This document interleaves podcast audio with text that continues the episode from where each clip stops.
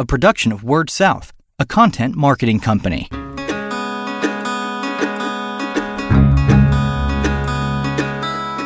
Story Connect, the podcast, helping communicators discover ideas to shape their stories and connect with their customers. What can the latest data teach us about what people are watching? That's what we'll be talking about in this episode of Story Connect, the podcast. I'm your host, once again, Andy Johns from Word South, and I'm joined today for the second time uh, by Scott Meyer, who is the Director of Marketing with Innovative Systems. Scott, thanks for joining me. Hey, it's a pleasure to be here. So this is your second time being on with us, and I think the second time that you're on, you're no longer a guest; you're a friend of the podcast. So congratulations on that uh, standing with us there. Oh, you know what? I feel privileged and honored. You've always wanted to be the friend of a podcast. So, um, well, if you remember, um, back in I believe it was February, we had done a podcast with Scott about um, some of the data that he had um, from a study that um, uh, that he had done, that Innovative had done um, looking at what people were watching on the 60,000 units out there uh, that they've got deployed across rural America. So I want to get into some of the latest um, trends. They've got a new version of that study out, uh, reflecting some summer numbers. I want to talk to, uh, about that, and I think that's what people um, uh, will be tuning in for. That was one of the most listened to podcasts we've had this year, so I wanted to be sure to get Scott back on uh, for this one. But before we get into the details of uh, of the trends, if you don't mind, Scott, go ahead and kind of run over what study we're talking about, what data we're talking about, and kind of where you guys collected this information. Sure, very good. Well, we have a, um, a product, uh, a, a, video middleware product that allows uh, service providers to get channel stats data based on set top box viewing. And so, what I did, oh, it's been about a year ago or so, Andy, I contacted a bunch of our customers and I was hoping to get maybe, you know, 25 or so companies that would agree to report. And I actually ended up with um, over 55 different reporting locations that have contributed monthly reports from the Channel Stats software in our product. And we're talking about somewhere in the neighborhood of about 60,000 plus set top boxes. So these these reports are actually what the set-top boxes are tuned to, and this is an IPTV network. So each IPTV channel has a stream, so we can correlate the stream with the specific channel, ABC, CBS, Discovery, or whatever. And then the software will take that data and then it will put it into a spreadsheet so then we can pull the reports and we can see uh, from a quarterly basis or a monthly basis, and it depends on however they want to set the software. We can see then what the most popular channels are, and then I just back out all of the information and put it together into one cumulative report, and that's how we get our quarterly report that we're talking about that I gave to you in February. Excellent. I think I think there are a couple of reasons why this is so valuable. Number one, um, you know, it's it's it's what's on there. It's not self-reporting, so I would imagine that takes a little bit of the noise out of it. But number two, it focuses on the rural markets, which is something you know we've heard over and over again from the folks that we work with at Word South that a lot of the data that you see is for either the U.S. as a whole or certain um, you know urban DMAs, that sort of thing. So this, uh, I think, this part part of why this is so valuable is that it does focus on rural. Yeah, that is correct, and and we certainly that bears out in some of the stats that we see.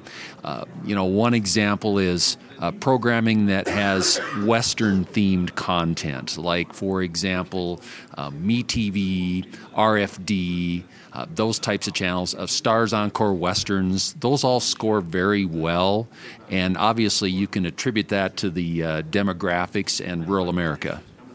Sure. I should have said at the beginning of the podcast that we're recording here at the NTCA Fall Conference in Denver. Uh, it's kind of the center of the telecom, the rural telecom world this week. Uh, so we're recording on the travel microphone here at the um, the lobby vendor area of the conference. So it may sound a little bit different than some of the other uh, recordings we've done. Um, but I did want to, uh, while Scott was here, I did want to um, grab him and get some of the information. So um, for the folks that uh, listened to the episode back in February, um, you know, we talked about some of those those trends like you talked about, um, but obviously this this includes um, some the more recent quarter, I guess. So, what were some of the things, kind of top level stuff that struck you uh, as a change uh, from the previous uh, quarter until this data? Okay, well, good question, Andy, and and and so just this quarterly period covers the months of uh, June, July, and August. So, really, it would be a good summer quarter. And some of the interesting things that we saw.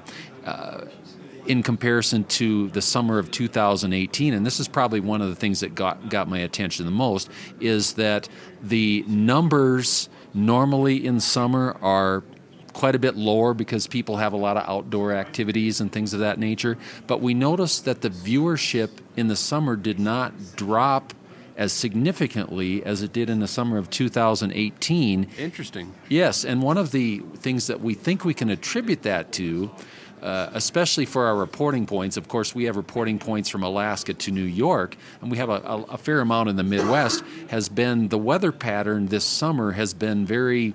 Uh, unfriendly for outdoor activities. Uh, Okay. Flooding, you know, uh, tornadoes, lots of things that, you know, bugs, lots of things that maybe would keep people from going out and doing their normal activities. So we think overall the numbers were a little bit higher, and we think it had more to do with the, the weather.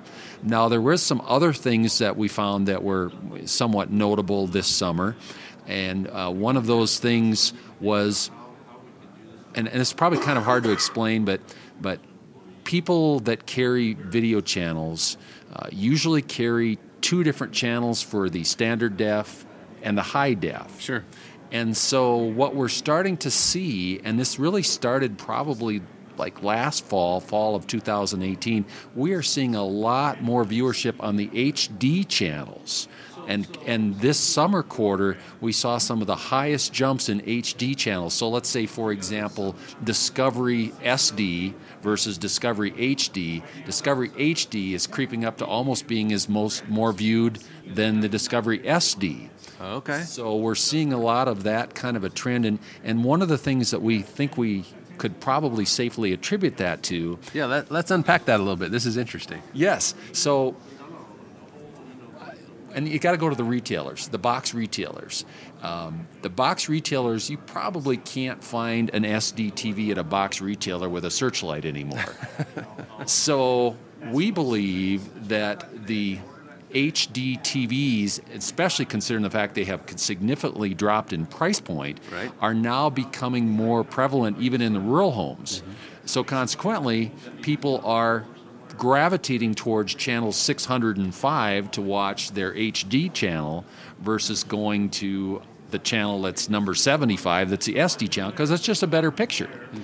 So, you know, one of the things that we've done is, and, and vendors should do, is start looking at taking uh, the SD content and maybe just, if they can contractually do so, just offer HD if it's possible because the, that's the data is showing that there's more of a gravitation and it was it wasn't it was extremely strong in the summer of 2019 with this reporting period. And then the only other thing that I think is worth mentioning is the regional sports channels had a really, really good summer.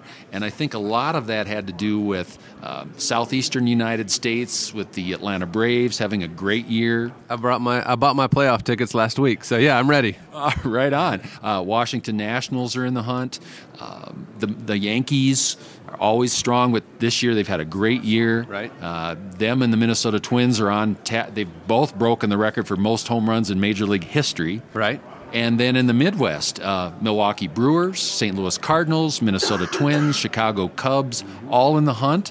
And so the the um, regional sports channels just had an ex- exponentially uh, strong increase in viewership compared to last summer. So those are some of the key points that we saw in our, our most recent quarterly summer report. Interesting how the the performance of the teams um, would impact that this much. But as somebody who's watched a couple of bad Braves teams in the last few years, I definitely understand you want to tune in when the teams are winning. That makes a lot of sense. Yeah, I mean, call us fair weather fans if you want, but that it is what it is. And so we're we're you know, I mean, were we surprised? Not really, but it does then actually go back to what you had mentioned earlier regarding the uh, difference between rural America and urban America, because what we've seen is rural America really does attach themselves to their local homer sports teams. That makes a lot of sense, and especially the markets that you talked about. I mean, between the Cardinals, the Braves, the Twins, the Brewers, that's a whole lot of rural America that, that you know is tuned into to those. That's interesting. Well, let's get into um, some of the specific channels now that we've hit some of the, the high points. Um, were there any particular channels that um, either dropped significantly, jumped significantly, um, that, you know, whether it's seasonal or not, was there anything that you saw um, individual networks um, getting big, uh, a big jump or a big drop?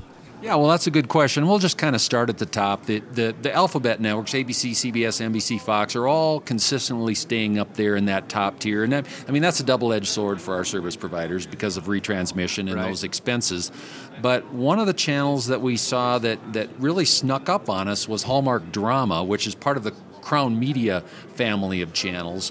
And as I'm looking at the data, uh, the, the Crown the, Crown channels, the Hallmark channels, are really they're together. They're the most uh, viewed cable programs, bar none. So they're extremely strong. And I, I guess the um, the advice that I would give based on our data from these sixty thousand set top boxes is is we see there's companies that are just primarily carrying maybe the traditional Hallmark and they might be carrying like Hallmark movies and mysteries, but they're not carrying the full suite of them.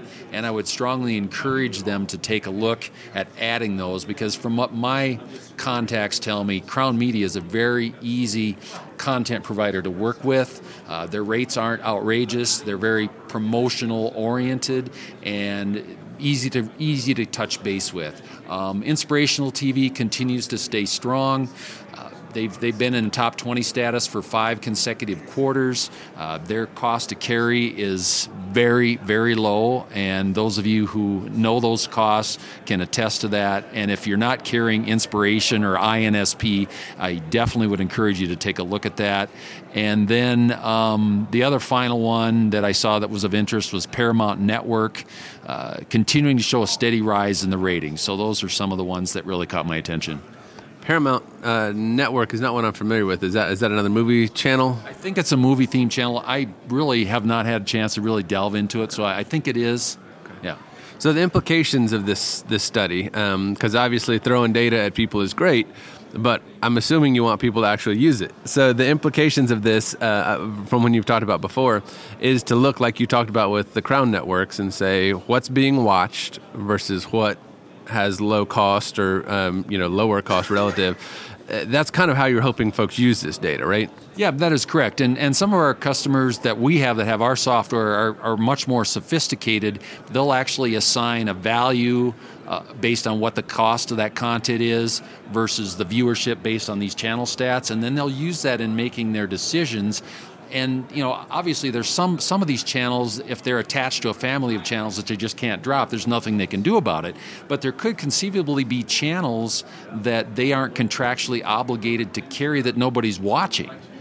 And with the channel stats software and the data that they can look at, it gives them the confidence. Hey, nobody's nobody's watching. Nobody's watched this channel for six months, and I'm not obligated to keep it. And it's costing me twenty cents a sub to keep it. Why do I keep it?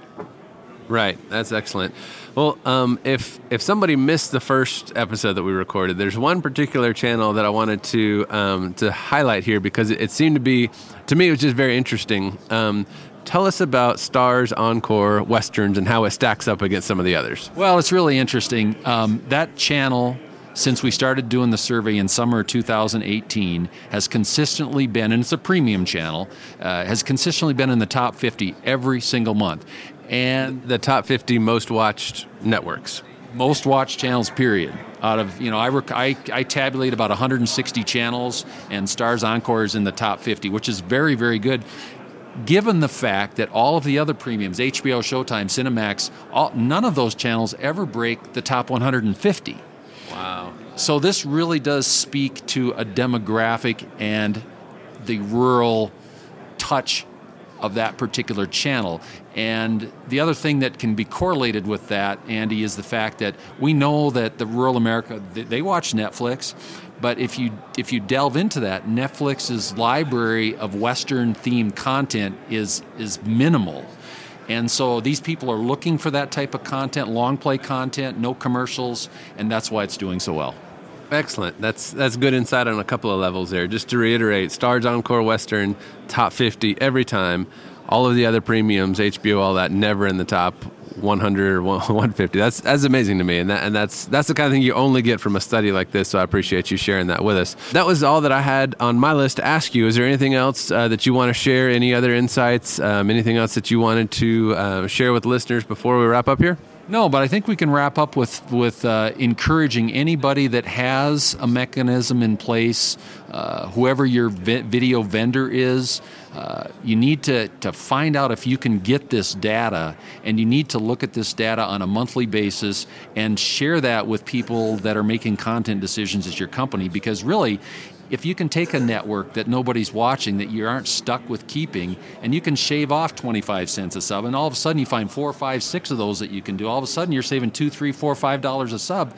Well guess what? That brings you into a better perspective with with um, you know managing the cost of video Right, excellent. That's that gets into real money real quick. So, um, if there's somebody that's heard this and wants to find out more, or wants to talk to you, or, or you know get into anything of that data with you, how what's the best way for them to get in touch with you? They can just send me an email, and you can put that can you post that? Yeah, I can put your email in the uh, in the show notes, so we'll do that.